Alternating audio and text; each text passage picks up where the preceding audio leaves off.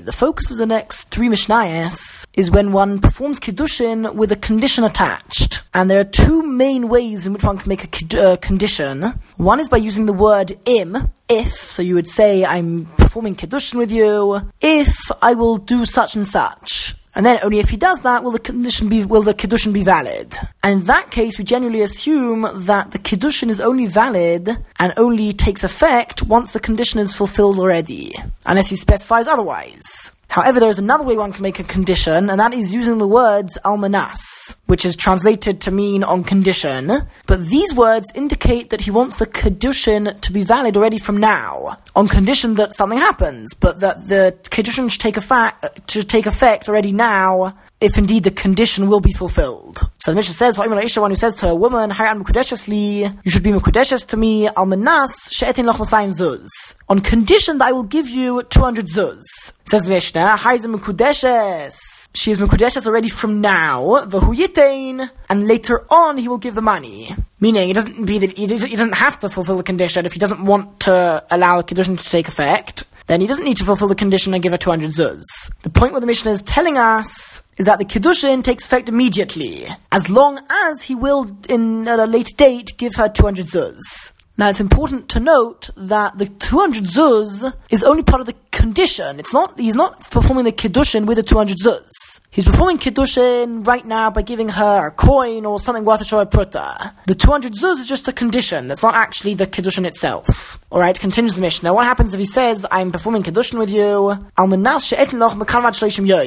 on condition that I will give you the 200 zuz within the next 30 days. So then, if he gave her the 200 zuz within 30 days, then Mukudeshes, the Kiddushin is valid. La, but if not, then any Mukudeshes, she will not be Mukudeshes because the condition was not fulfilled and therefore the Kiddushin is invalid. The point of the Mishnah is that I might have thought that he wasn't actually particular on the condition being fulfilled in a short amount of time within exactly 30 days. He just wanted to speed up the process. He wanted her to think that he was going to do it quickly, but he wasn't actually particular about this deadline. So the is telling us, no, at the end of the day, that was the condition made. That is what he stated. If he thought otherwise, it doesn't make a difference because the thing that he stated suggests that the condition must be fill- fulfilled within 30 days. Alright, next scenario. If he, if the condition is, I'mnas sheeshlimosaim zuz on condition that I have 200 zuz, so that I own 200 zuz, He's only shall only be mukudeshes if he has two hundred zuz. And that means that we require two witnesses to testify that he owns 200 zuz. If we can't find out whether he owns 200 zuz or not, then she will be mukudeshes out of doubt. Alright, next scenario, if he says the condition, almanas she'arich mosaim zuz, on condition that I will show you 200 zuz. So that's suggesting that not only, it won't be enough that I bring witnesses who will testify that I own 200 zuz, but you yourself will see it. Says the Mishnah, she's mukudeshes from now, as long as he will show her the 200 zuz. The Shulchan, what happens if he showed her 200 zuz on the table? Meaning, let's say he's a money, cha- a money changer, so he has a table full of money, but none of the money is actually his. But he shows her 200 zuz on the table. And that, that was the condition, that I'll show you 200 zuz, so now he's showing her 200 zuz and more. Says the Mishnah, Ein Mukdeshes. The condition is invalid because it's clear that the intention of the condition is that we're talking about 200 zuz which belongs to him. The point was, though, that he's not going to bring witnesses. He's going to show her herself the 200 zuz. But of course, the implication of what he said is that it belongs to him, and therefore it certainly won't be enough to show her 200 zuz belonging to other people. Mishnah Gimel on a similar note, Amanas Yeshtim Beiskar Afar, if somebody does Kiddushin, on condition that I own a base car of ground, of land, that's a relatively large area, and the Mishnah says, Haiza Mekudeshes V'yeshloi, she's Mekudeshes as long as he owns a base car of land, of earth, ready to plant. Ofar implies earth, where they would plant things. And once again, in this case, if he can't bring witnesses to testify that he indeed has um, this amount of land, then she'll be Mukudeshes out of doubt. Even though it's over here, it's harder to hide this. If we're talking about money, so you can hide the money. If it's land, you can't hide land. So I might have thought that if he doesn't bring witnesses, that means that he hasn't got witnesses. So the Mishnah says, no, even in this case, if he does not bring witnesses, then she would be Mukudeshes out of doubt. And what happens if he says, I'm a nas sheyeshti b'mokum on condition that I have this amount of land in a particular place? So if he has the land in that particular place, then Mekudeshes, she is Mukudeshes, the Kiddushin is valid. Vim but if not, ain't Mukudeshes. She is not Mukudeshes. And even if the logic behind this um, condition that it's in a particular place is that she wants to know that it's near to where they live, for example. So I might have thought that if the husband is willing to bring all of the produce from the land which is further away, then that should be as good as if the field itself was here. So the Mishnah is coming to tell us that no, that is not good enough, because at the end of the day, the condition which was stated was that it needs to be actually situated in that location. Alright, next scenario, Almanashe Arich base car offer, on condition that I will show you a base car of earth, she is Mukudeshes from now, as long as he will show her a base car of offer belonging to him, Vimhera Babika, but if again he showed her a base car of land in a valley in some random place which doesn't belong to him, then in Mukadeshes, she will not be Mukadeshes because it's clear that the intention was that the land belongs to him. Mishnah Daled, many of the laws which concern making a condition are learnt from a particular condition made in the Torah when two and a half of the tribes, or at least two tribes, asked Moshe Rabbeinu if instead of inheriting land in Eretz Israel itself, they would live on Eva Yarden on the other side of the Yarden River where it was possibly a better quality area for their animals to graze. And this was the tribe of Gad and Reuven. And Moshe Rabbeinu allowed them to do so, but he made a condition with them. And the Torah writes out that what that condition was. The condition was that they help the Jewish people to fight, and in fact, they help the most. They go at the front of the battlefield to help the rest of the Jewish people to conquer Eretz Israel. If they'll do that, then they will inherit the land on Eva Hayardain. But Moshe Rabbeinu didn't stop there. He continued and said, and if you don't help the rest of the Jewish people to conquer Eretz Israel, then you will inherit land in Eretz Israel itself just like everybody else. But you won't be able to get what you wanted in Eva Hayardain. And we learn from here, according to the first opinion in the Mishnah, Rabbi Meir, Rabbi Meir says, any condition which is not like the condition of the members of the tribes of the Shavotim of Gad and Reuven, enoi tanai is not considered to be a valid condition. Meaning, when you make a condition, for example, in the previous Mishnayos, let's say an example of I'm, make, I'm performing Kedushin with you on condition that I have 200 zuz. According to Meir, you would also need to add that the Kedushin should not be valid if I don't have 200 zuz. And if you don't add that last part, then the entire condition is as if it wasn't made. Which means that the Kedushin would be fully valid.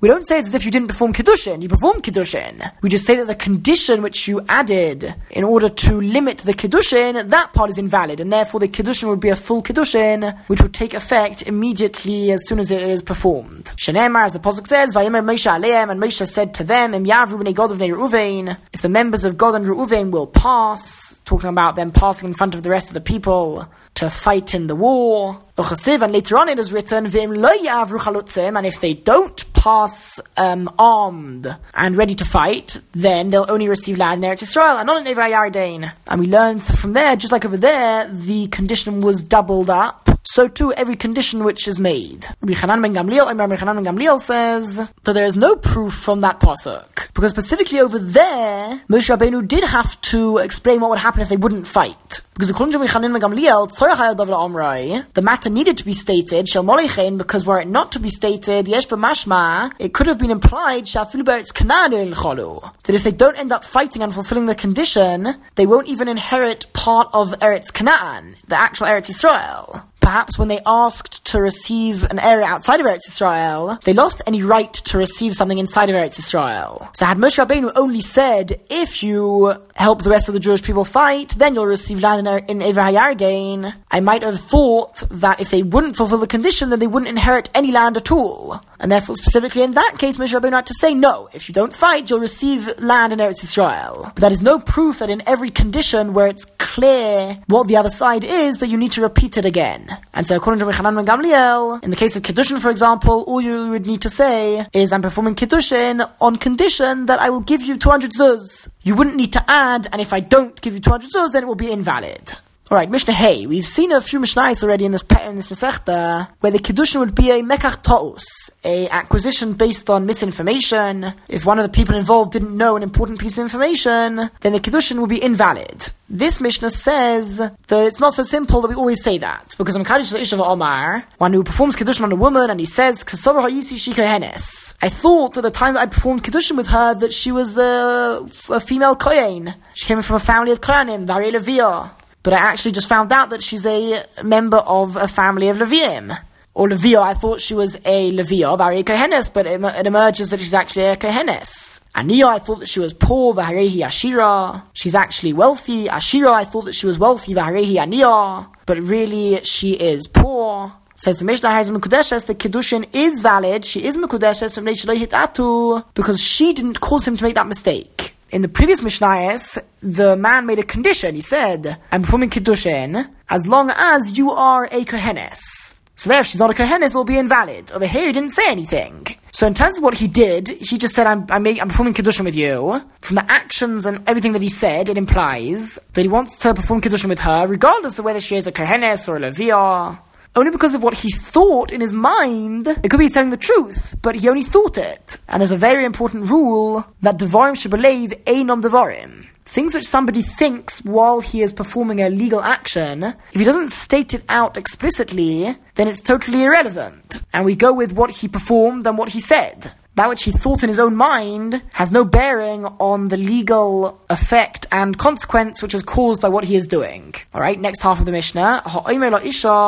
One who says to a woman, Hi, I'm li, you are Mukudeshes to me, I'm performing Kedushim with you, for after I convert, meaning right now he is not Jewish, and he says that after I become Jewish, I'm performing Kedushim now so that it takes effect then. Or after you convert to become Jewish, and right now she is not yet Jewish, or if he is a non-Jewish slave and he says that after I become a free man, when a non-Jewish slave becomes free, he becomes Jewish as well.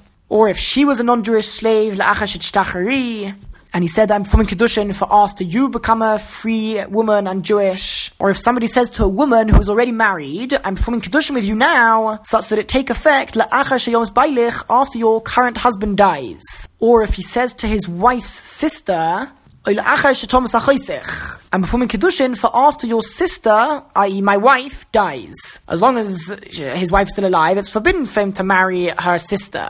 But he says that once she dies, then will the Kiddushin will take effect. Or if there is a Shemeres Yovam, a Shemeres Yovam is a woman whose husband has died without children, and there is a mitzvah for her to marry the dead man's brother, or if she doesn't want to, then she has to go through some process in Din known as chalitza, which is a sort of divorce. It's what allows her to marry somebody else. But before she's received chalitza and gone through that process in Eretz, in Din, she is forbidden to marry anybody else. And at least according to our Mishnah, if somebody were to perform kiddushin on a shmeres yovam, it would be invalid. Not only is it forbidden, but also would, the kiddushin would be invalid entirely. So in all these cases, since in this current moment they are not able to perform kiddushin at all together, so one is not able to perform a delayed kiddushin if right now he's not able to perform a kiddushin for it to take effect now, and therefore in mukadeshes she would not be mukadeshes, and the kiddushin would be invalid. On a similar note, similarly one who says to his friend, if your wife gives birth to a girl, then that girl should become mukadeshes to me. And he gives the kiddushin money or item to the father the father is able to receive Kedushin on behalf of his daughter. The problem is the daughter no longer exists, she's no longer alive, so it's impossible to perform Kedushin in a Mukadeshes. She would not be Mukadeshes even once she is born. However, if his friend's wife was pregnant, the Hukarubara and her fetus was clearly recognizable, so now we consider it as if the woman, the, the girl who's going to be born, already does exist. And because of that Dvar of Kayomim, his words are valid and do stand. And if she gives birth to a girl, then indeed the Kiddushin would be valid. The girl sort of exists enough for us to consider the Kiddushin that they are being done on something which already does exist, and therefore the Kiddushin would indeed be valid.